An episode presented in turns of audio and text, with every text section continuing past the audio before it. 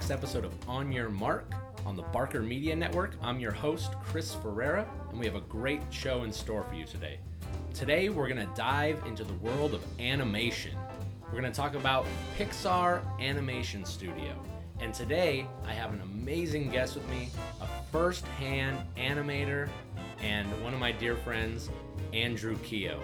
Andrew, say hi to everybody. What's up, guys? Andrew uh, and me had been talking about how we could get him on the podcast and stuff he wanted to talk about. And me and Andrew always talk about animated films, so we thought this would be, you know, the perfect category to kind of start this realm of the show and uh, to get Andrew's insights because Andrew has a lot of insights in this uh, this world that we're going to dive into. Uh, a little background on Andrew before we get started. Andrew is a senior 3D artist at JBA in Pasadena. His credits include various big time houses, including Disney, Fox, CBS, Adult Swim, DreamWorks, and Doomsday. He's worked on music videos for Selena Gomez, Rita Ora, Dua Lipa, and many, many others. He's done environment work on shows like Last Man on Earth, Modern Family, Dream Corps LLC on Adult Swim, where he won nominated for an award, right, Andrew? Yeah. Yeah, and he's also done VR work on a little film called Into the Spider Verse. So his resume is probably one of the most impressive resumes that we're gonna have on the show at the beginning stages of this, and uh, we're super excited to have his insight on a category that is uh, right in his wheelhouse. So, uh, Andrew, thanks for coming Oh, by. no problem. Yeah, are you excited to talk about this stuff? I mean, it's the only thing I think I know really how to talk about. Um, when we were talking about ideas, uh, we decided on Pixar, right? Pixar Animation Studio. Why? Why do you want to talk about Pixar? I think Pixar is the pinnacle of animation, at least for the past 20 years they've been. I think they're kind of losing that top spot, but I mean, they'll always be Pixar. Yeah. What were they like? Really important in your childhood and everything? I think they're important to everyone born in the 90s. Like, I mean, you can't name a single person that didn't watch Toy Story as a child. yeah. Um, do you think that they had a big impact on the career that you decided to go Oh, into? definitely. I remember seeing Toy Story for the first time and asking my mom like how did they do this? Like is it plastic? I thought it was plastic and Mm-hmm. I thought it was plastic for years until I don't know, maybe I was 12 and I realized, "Oh, this is a computer, not plastic." Yeah. Yeah. Awesome. Yeah. So uh, we're gonna. I'm gonna tell you a little bit of background on Pixar. If you guys don't know, uh, the studio, Pixar Animation Studio, began in 1979 as a part of Lucasfilm, which was George Lucas's production house.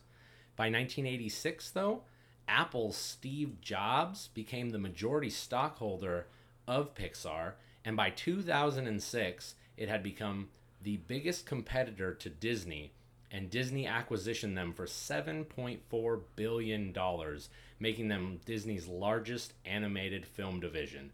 They have produced over 22 animated feature films, starting with the iconic groundbreaking Toy Story in 1995, all the way till the movie Onward, which is premiering this Friday, I believe, starring Chris Pratt and uh, what's his name? Spider Man? Tom Holland. Tom Holland, yeah.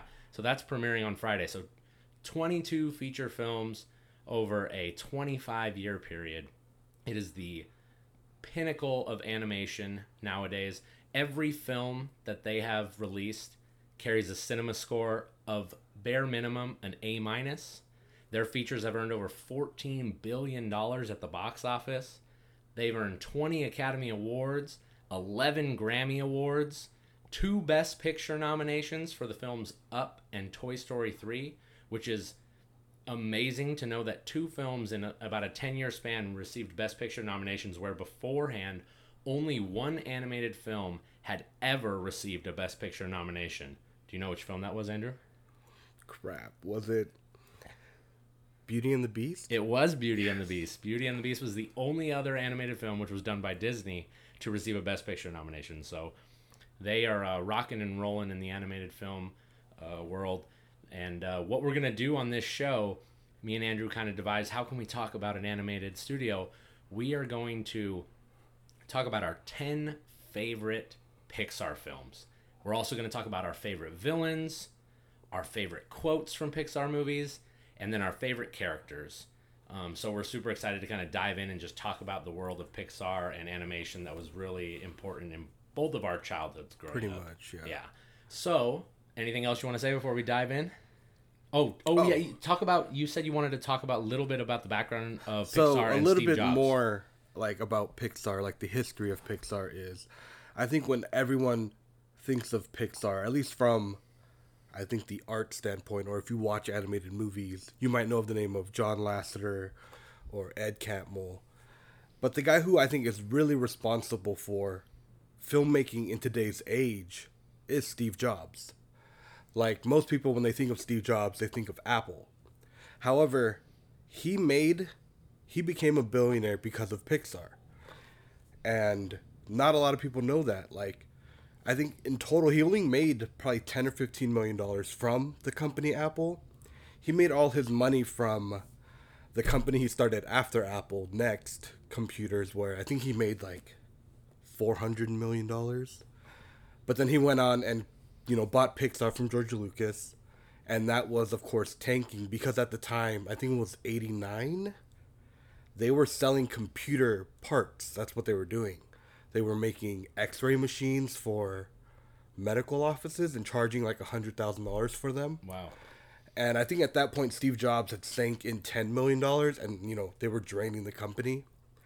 And then they met up with Disney, and Disney was like, "Hey, can you make some things for us?"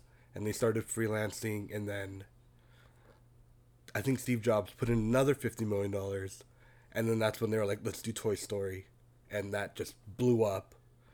And the day, I think a week after Toy Story came out, they were the number one movie in America. Mm-hmm. Steve Jobs decided to go public, and he made that's how he became an overnight billionaire, Wow. which is crazy. And he is partly responsible for, I think, trusting John Lasseter and Ed Catmull to create 3D and what it is today.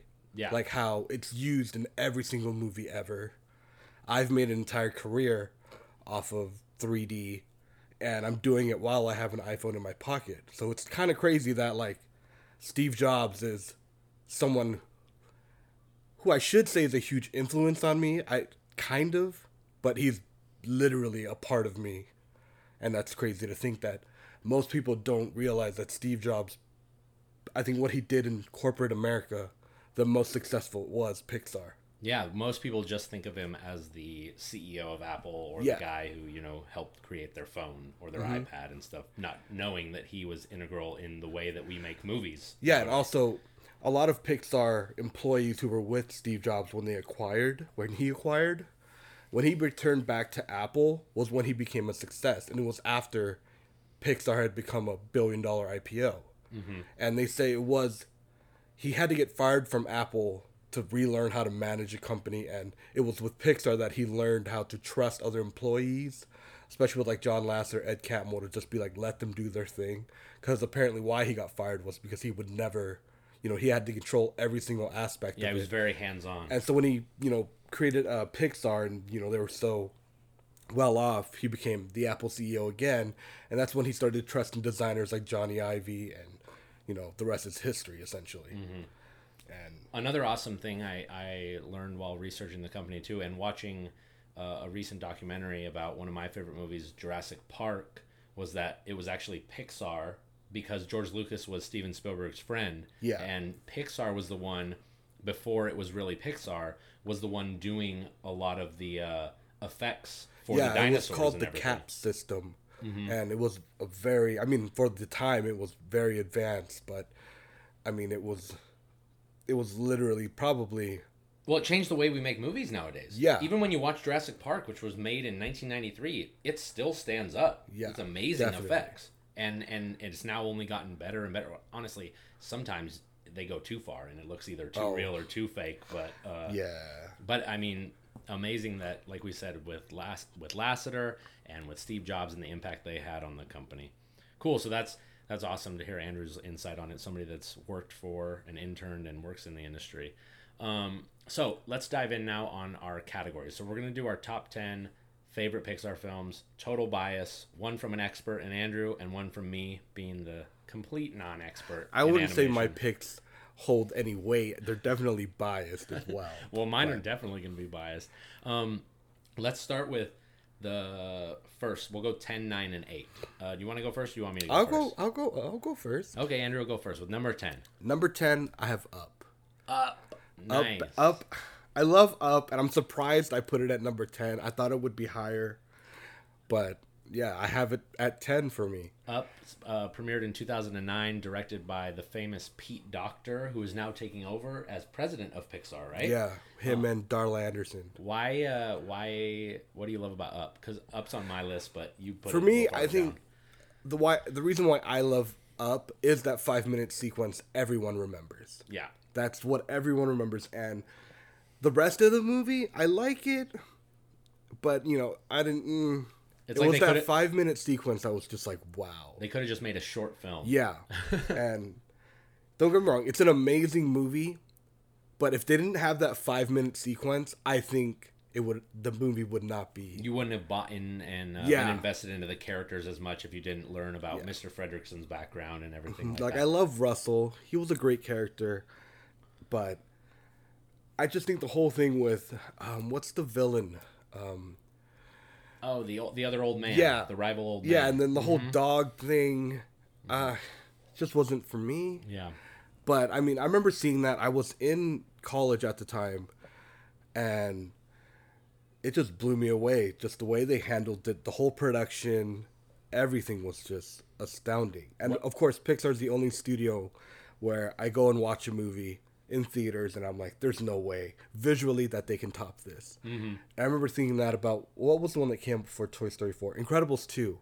Coco and Incredibles 2, I was like, those were amazingly, you know, visual, just the techniques they used were just phenomenal. And then I saw Toy Story 4, and it makes Coco and Incredibles 2 look like a dog pile of shit. Well, if you're a 3D artist, you understand what I mean because the things they do with the lenses and the light and how they're animating focal length, it's just crazy what they do.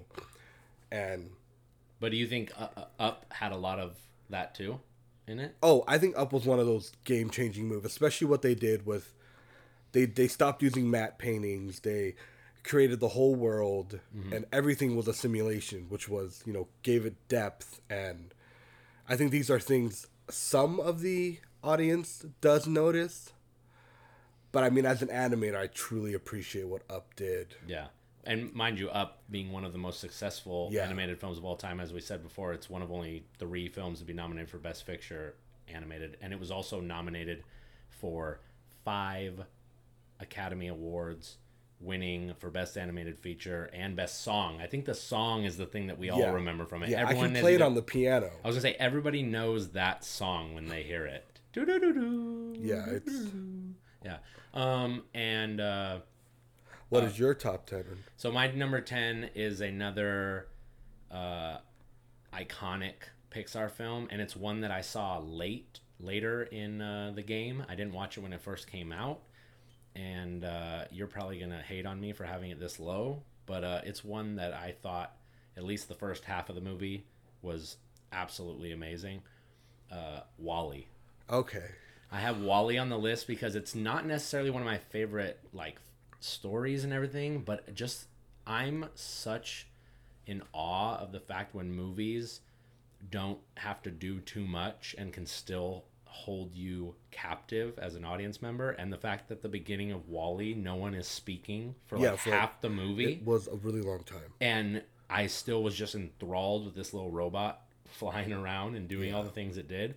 Um, WALL-E was directed by Andrew Stanton. It had 95% on everything that you're going to hear on this list has above a 90% pretty much on Rotten Tomatoes, and it had six Oscar nominations. WALL-E was actually, I, I believe, think it's their most- their most nominated film Yeah.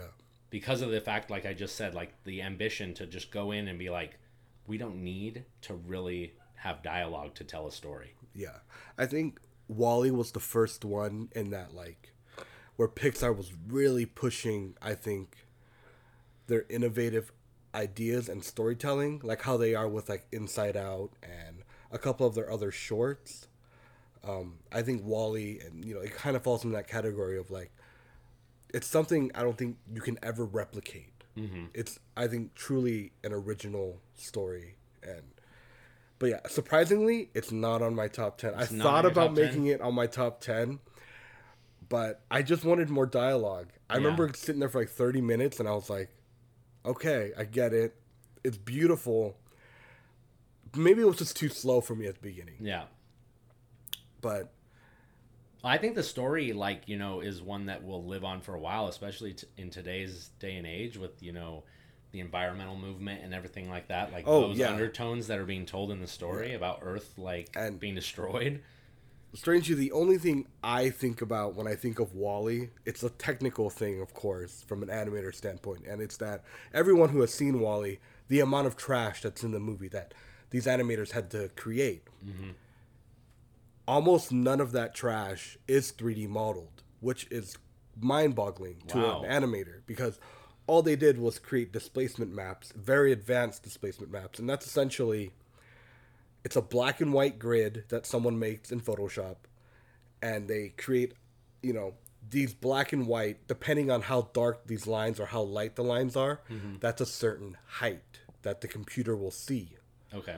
and depending on how it's drawn you can replicate a bunch of different things. And the fact that pixar was able to replicate what looked like millions of pounds of trash with zero use of polygons or very adequate use is crazy. And that was the thing that i remember going to see because i wanted to see how they did it. And to this day i still don't really it's crazy how they did that. And that's sadly one of the only things i remember about WALL-E besides the 30 minutes of no dialogue For all of you, don't worry if you think Andrew's speaking a different language. This is the the language of animation. and yeah Everything. yeah like um what a lot of people don't know about animators is that when we do go to art school and we get a degree in animation it's not an art technically like i have a bachelor's of science because half the time it's us trying to communicate with a computer on what we want it to do and on the off chance we do get it to do what we do it's it's a win Nice.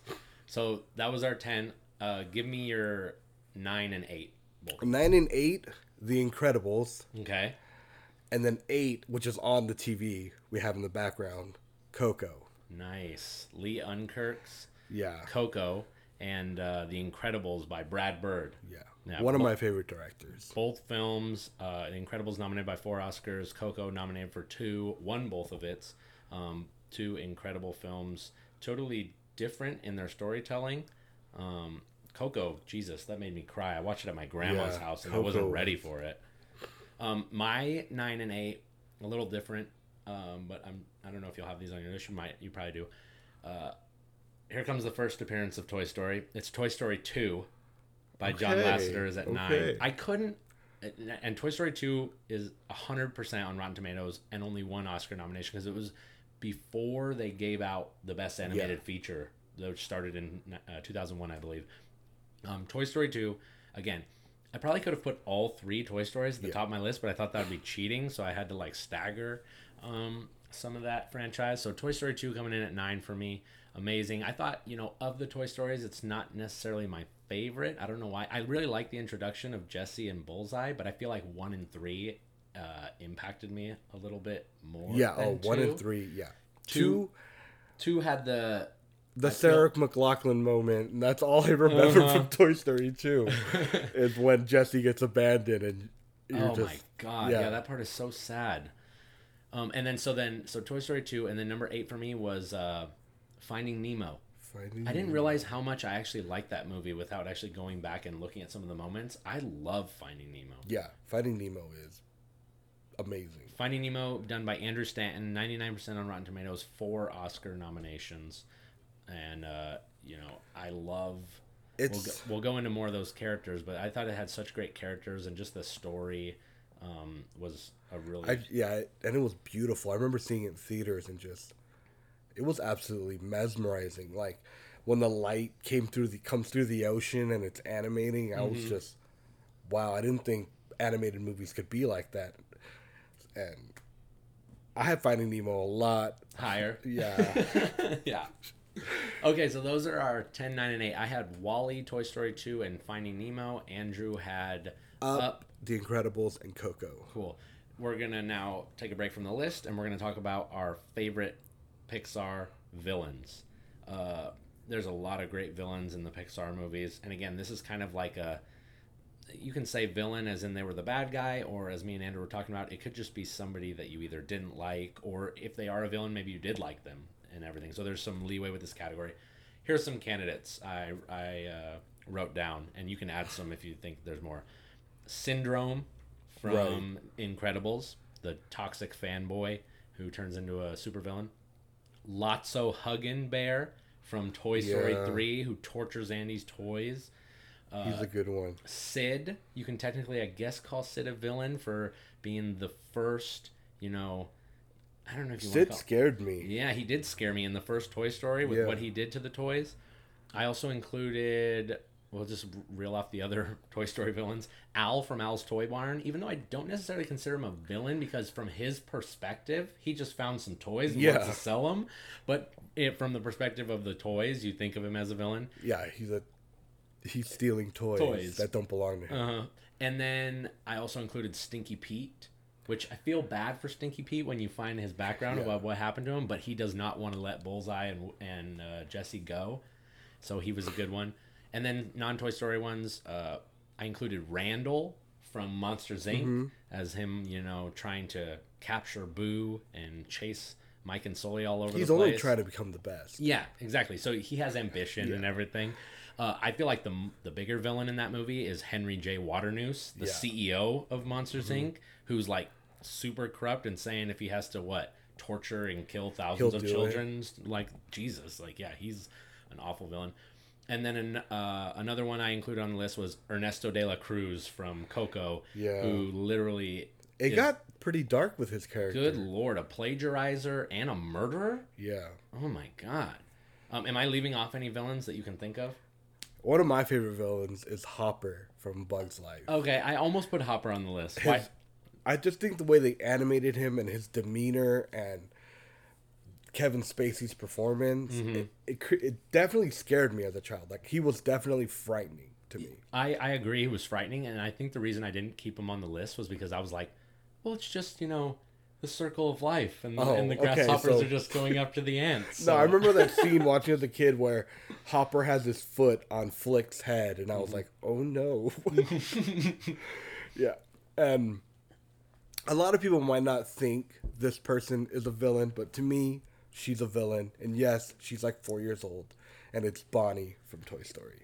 You think Bonnie is Bonnie villain? is a terrible person for what she puts Woody through. I feel for Woody, and she is a villain in my eyes. Bonnie is the little girl in Toy Story three and yeah four. and four, Yeah.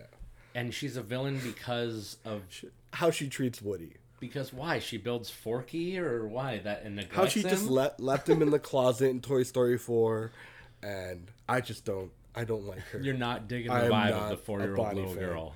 I can't wait for Toy Story 5 where Toy where Woody and the gang come and kidnap all of her toys and they bring them back to Andy and then they recolor their shoes that and put Andy. That's what's going to happen. Let's call uh, Pete Docter right now and pitch that to him because I hope that's what Yeah, they do. I, I DM'd him on Twitter. He, he knows about it. Perfect. Okay, so what's your what is your favorite villain of all? Oh, definitely it's Hopper. Hopper. Hopper's my favorite villain.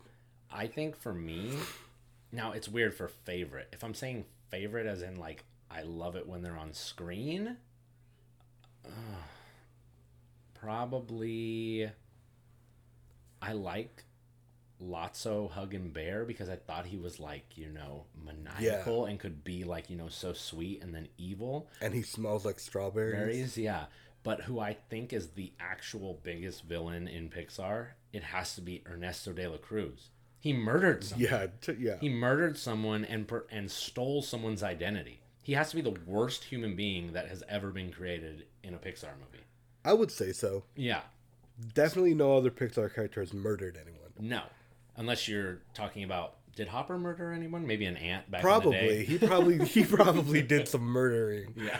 But So yeah, so he goes with Andrew goes with Hopper. I'm gonna go with uh, Ernesto de la Cruz, who I think is an awful person. While we're on the subject of villains, before we jump back into the list, well, actually, we'll do this when we get into the middle. Let's go back to the list. seven, six, and five. Start me with seven for you. Toy Story three. Toy Story three. The Toy tearjerker. 3. Toy Story 3 by Lee Unkrich, five Oscar nominations, and the second Pixar film to be nominated for Best Picture. Yes. Yeah. Why is Toy Story 3 stick out to you on, to give be on your list? So when Toy Story three came out, I was in art school.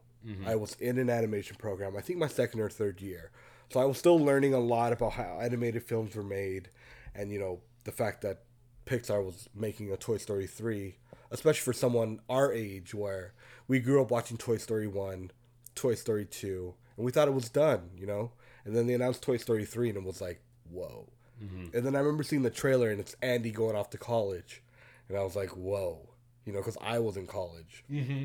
So, in a way, the Toy Story saga, or what do you want to, whatever you want to call it, mm-hmm. is very close to my heart in the fact that I saw Toy Story as a kid, and it was one of the movies that made me want to be an animator. And then Toy Story 2, it was, you know, I was an adolescent. I went and saw it. I loved it. And then Toy Story 3, I was actually in animation school. So I was like, you know, this might actually happen if I stick with it. And then, you know, last year Toy Story 4 came out and I went and saw it. And I remember at the end of the movie, you know, I was just, because now that I'm an animator, I've been credited working on these animated movies. It feels like I grew up with those movies. Mm-hmm. And ever since I was five, you know, wanting to be an animator. And here we are now. It kind of was, you know, everything. And I thought Toy Story 3 was going to be the last one. Yeah. So there was just a lot of emotion. Not to mention the parallels that your name is Andrew and his and name yeah, is like, Andy. yeah. I've always wanted to get a tattoo that says Andy on the bottom of my foot because it would make sense. Yeah. Like I love Toy Story three or Toy Story. I'm an animator and my name's Andrew. Mm-hmm.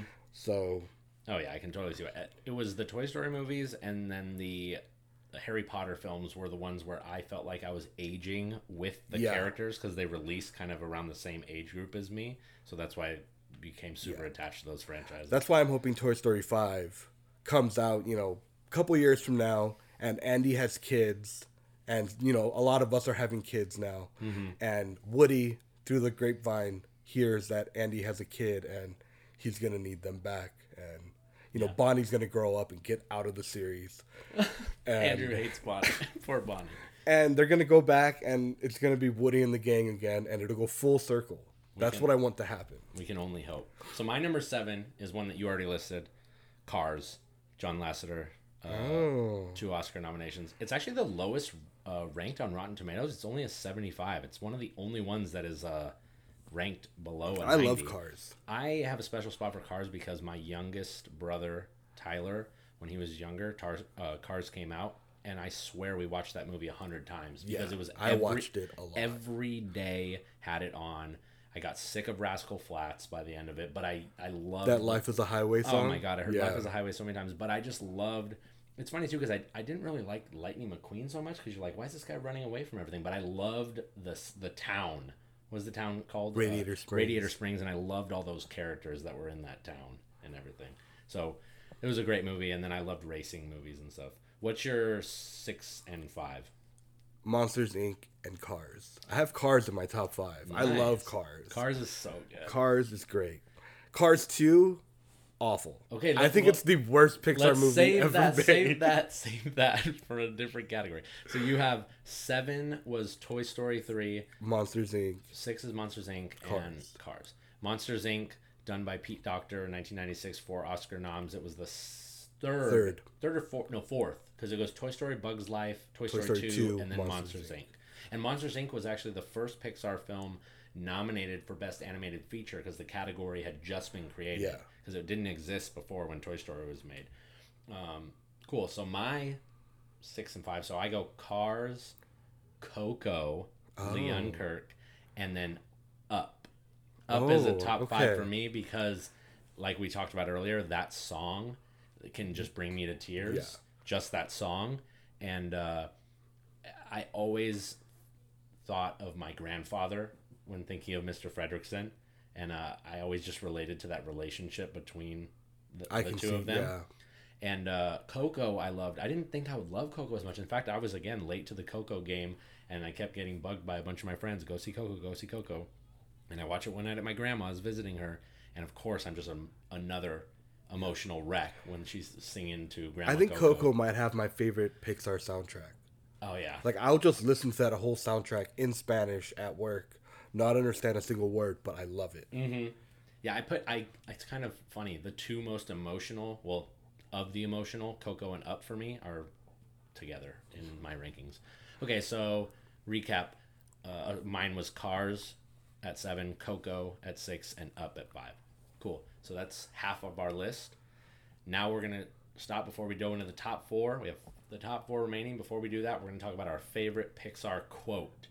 Favorite Pixar quote. There are so many There's good ones. lot. There's so many good ones. I wrote a couple of them down. Um, he touched the butt by Oh. in Nemo. Yeah, right? when he touched yeah. the boat. I can I can picture the scene. he touched the butt. I love that line. Here's another great one from Up. Adventure is out Oh, there. That's an iconic line.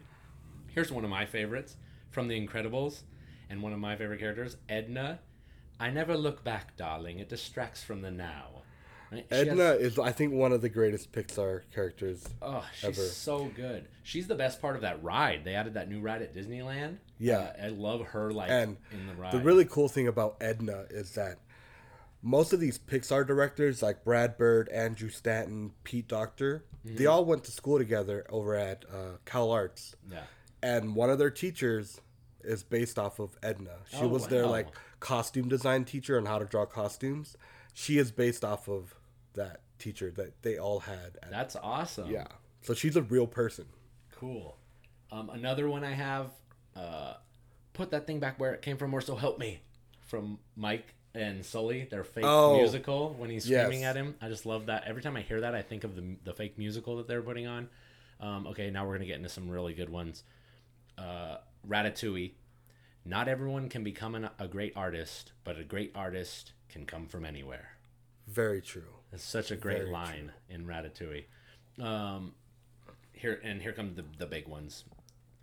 Woody, you are a toy. Yeah. Right. Everyone knows that Talking line. to You are a toy, a child's plaything. Uh, another great one. Just keep swimming. That Just is very swimming. iconic. So iconic. and I mean, I'd Dory. still. I feel like that's probably the most said in today's. Well, yeah. Anytime you have something bad going on in Yeah. your life or anything, you can Just just keep be, swimming. just keep swimming, just keep swimming, just keep going. Right? It's a great line. Here are, um, and then my last two. Buzz Lightyear. This isn't flying. This is falling with style. Right? I think that was probably one of the. I think as a child, you have like those little cinematic moments from movies that you remember, mm-hmm. and I think with the course, you know, Jurassic Park, the T Rex coming out of the the forest. This is also one of those scenes Yeah. where Buzz is, you know, falling through the air with style. yep. That and then they fly actually Yeah. to the car, which is amazing. And then the last one on the list, which I feel like is probably the winner, the most iconic line in the Pixar film saga, to infinity and beyond. I was waiting for it. I was like, Chris better say To, infinity. and beyond is it's got to be the winner, right? I think it's the winner. It That's has to be. It, it's it, when you say it, everyone knows what you're talking about. Yeah. It's Yeah. probably been the most said line if, of all Pixar films. Uh, m- Shane has it tattooed on him, him Yeah. and Rachel and everything. So if especially in Toy Story 4 at the I hope you've all seen Toy Story 4 but there's a moment at the end where Woody and Buzz have a moment and it's said and I don't really cry when I watch movies. I never cry. It's very rare. and I'm the crowd. And that that line I, it killed me. yeah, when they say goodbye. Yeah, that just when he says to infinity and Woody says and beyond, mm-hmm. that was just So lots of great quotes in these films, lots of motivational ones, but I think me and Andrew are both in unanimous, and probably all of you too. To infinity and beyond is the, the greatest quote in a Pixar movie. yeah. All right, back to the list. We're jumping into the top four of the list. All right, this is we're getting to the top, the big films right here. Uh, number four for you, Andrew. Finding Nemo. Finding Nemo. All right, Nemo. It- you you have it a little higher than I do. Why why so why do you love Finding Nemo? it was just I think so complex in that it's such a simple story, but the all the little side things, the you know creating the turtles, just everything about that whole movie is just I think a masterpiece.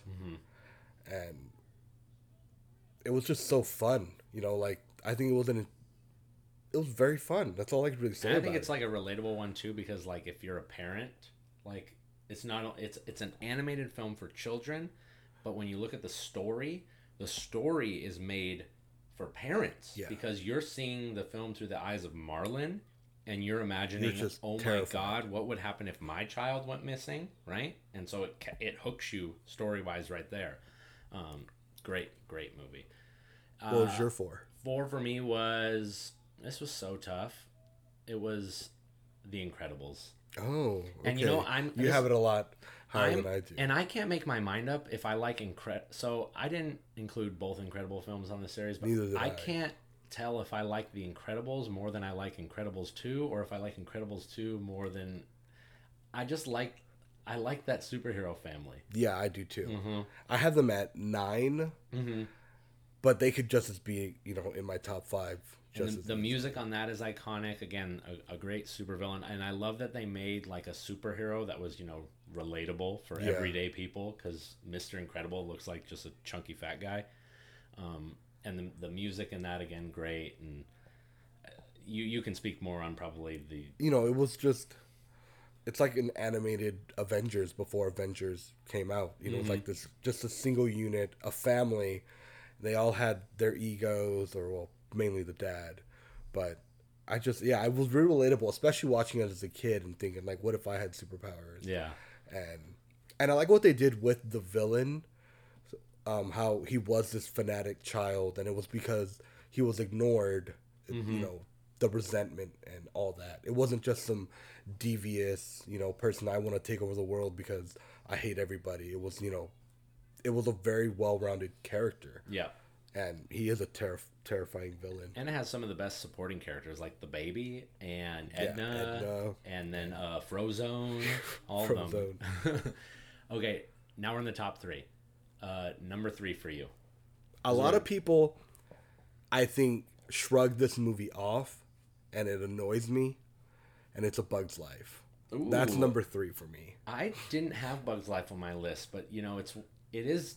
I mean, it's the second one. It's an iconic one. Why do you like it so much?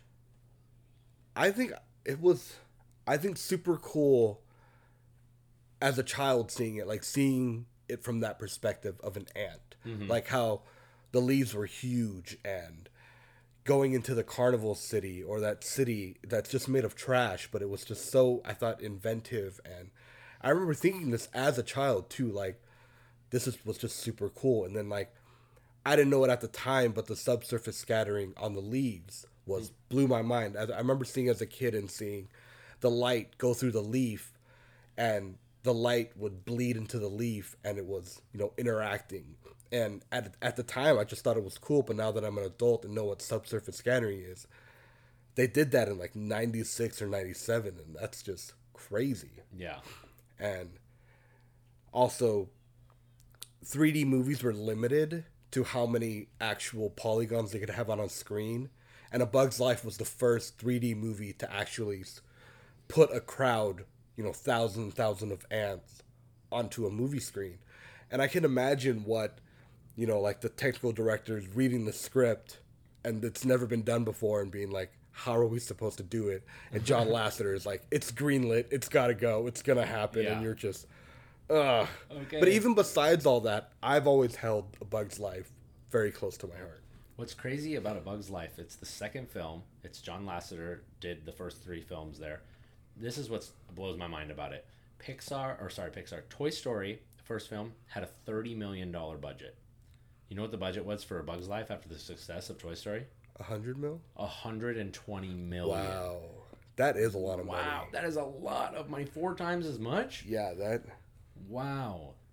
And so yeah, A Bug's Life ninety two percent. John Lasseter, and uh, sadly, A Bug's Life only had one nomination at the Oscars. It didn't uh, get as much love.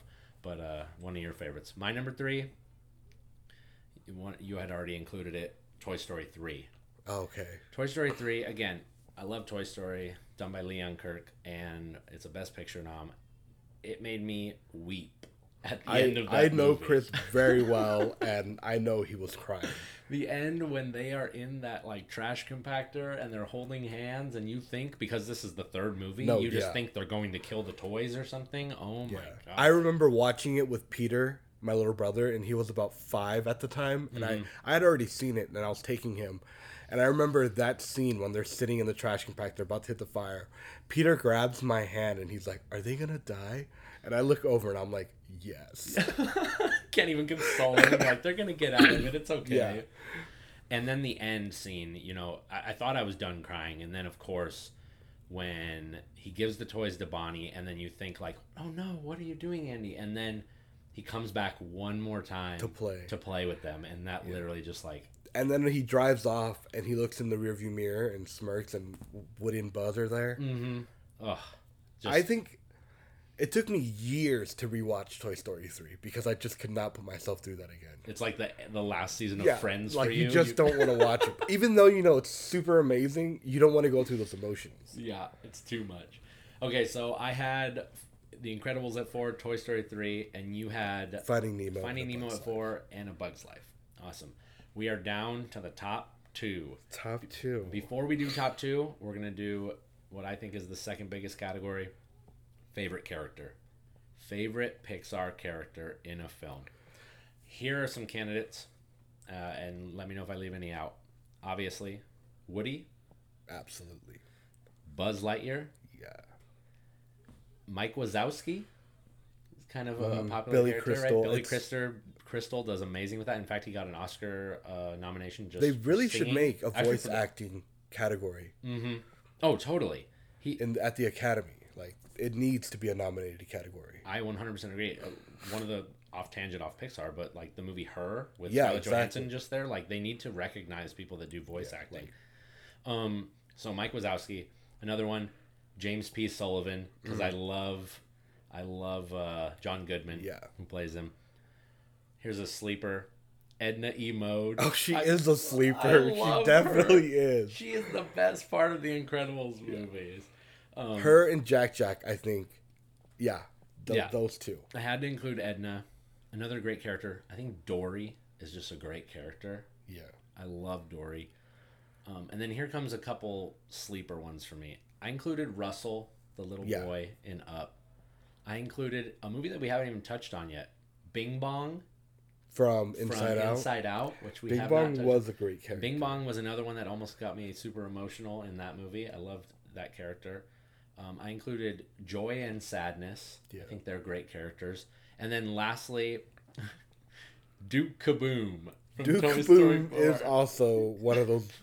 He's the sleeper. He's just Yeah. like in the Edna category for supporting actor. I think if I had to choose a favorite supporting, it would come down to Jack Jack, Edna, or Duke Kaboom. Duke Kaboom, played by Keanu Reeves in Toy Yeah. Story 4 as the Canadian stuntman. He's awesome. Uh, any other characters I, I might have left off, you think? I think you left off Remy from Oh, Ratatouille, Remy from Ratatouille. um, Flick, Yes, Flick. and a lot of people love Lightning McQueen. They do. I can't believe I didn't leave. Why? Why did I not write? Okay, yeah. Lightning McQueen needs to be on there. So does Mater. Yeah. Mater needs to be on there. Um, so does. Okay, I said Joy. I don't think the the din- What's the dinosaur's name in a good dinosaur? I don't know if he's Um, not technically considered a favorite. Rilo or Something like something that. like that. What about uh the main character in Coco? Is he is he considered? His name's probably- Miguel, I yeah. think. Do you think Miguel is a favorite? Um, For some people, I think Miguel might be a favorite character Possibly, because he's a singer and plays guitar and he has a good heart and he goes on. but the problem, awesome I think, he's a person, and you know, in animated movies, I feel like actual people are never really the most favorite Yeah. characters. He is a great character. And then uh, you, I guess you got also include Mister Incredible or Mrs. Incredible. They're great characters. Um, okay, give me your favorite. My favorite all time is Woody. It's, I It's- feel like it's gotta be This is like when me and Mike did the Harrison Harrison Ford one, where it's like you know, there's the two iconic ones at the Yeah. top, and then everybody else. I think it's like literally a it's a Woody or Buzz Yeah. conversation. What is yours?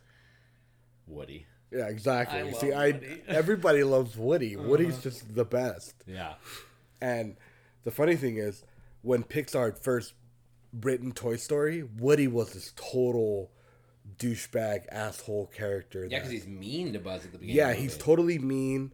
And so when Disney asked to see Toy Story, they pitched them this, and they were like, Woody is a terrible person. So Pixar was forced to rewrite and redo Woody, and luckily they did. And, you know, we got this amazing character in Woody. nice. Buzz is also great. I mean, you can't go wrong with Buzz. They're a duo, you know? Yeah. Cool. We both went with Woody. All right, we're down to our final two favorite Pixar films. Yeah, this this, This one is- these are the mecca, the big ones. This was so hard to even just get down to top ten. There's so many good films. Uh, I'll go first this time Okay. because my number two you already mentioned. My number two is Monsters Inc. Oh, okay. I love Monsters Inc. Monsters Inc. done by Pete Docter, 96 on Rotten Tomatoes, four Oscar nominations, including a win for Best Original Song, which Billy Crystal and John Goodman, right, singing their song together.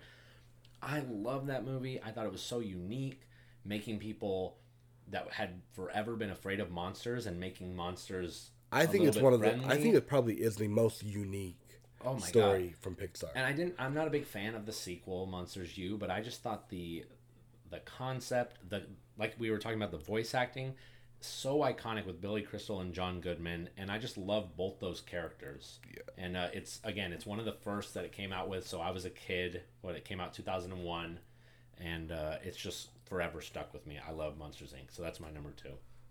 My number two, it was very tough for me to make this decision, but I'm giving two to Toy Story. Toy Story number Toy two. Story is number two. Oh my gosh! Stop the presses. Toy Story number two. I thought Toy Story would be one, but it's not. Not for me, at least. Even though it holds so much, and I think the identity of who I am today. Mm-hmm. Just, just, it's just not close enough. And I mean, and I can't even give you a, a reason why, really. Just, I like my number one pick more. Okay. I, I probably know what your number one is, but I'll I, I want you to talk about Toy Story a little more because Toy Story is my number one. Okay. Obviously, Toy Story, John Lasseter, first Pixar film, hundred percent on Rotten Tomatoes. Three It's- three Oscar nominations, didn't win anything except it won a special achievement Oscar for the first computer animated film. It was groundbreaking. It was like when uh what was it? Snow White won that Yeah, special Academy Award when it won for br- groundbreaking in the animation category. This is what Pixar did for the first Yeah. one. Again, it's our childhood.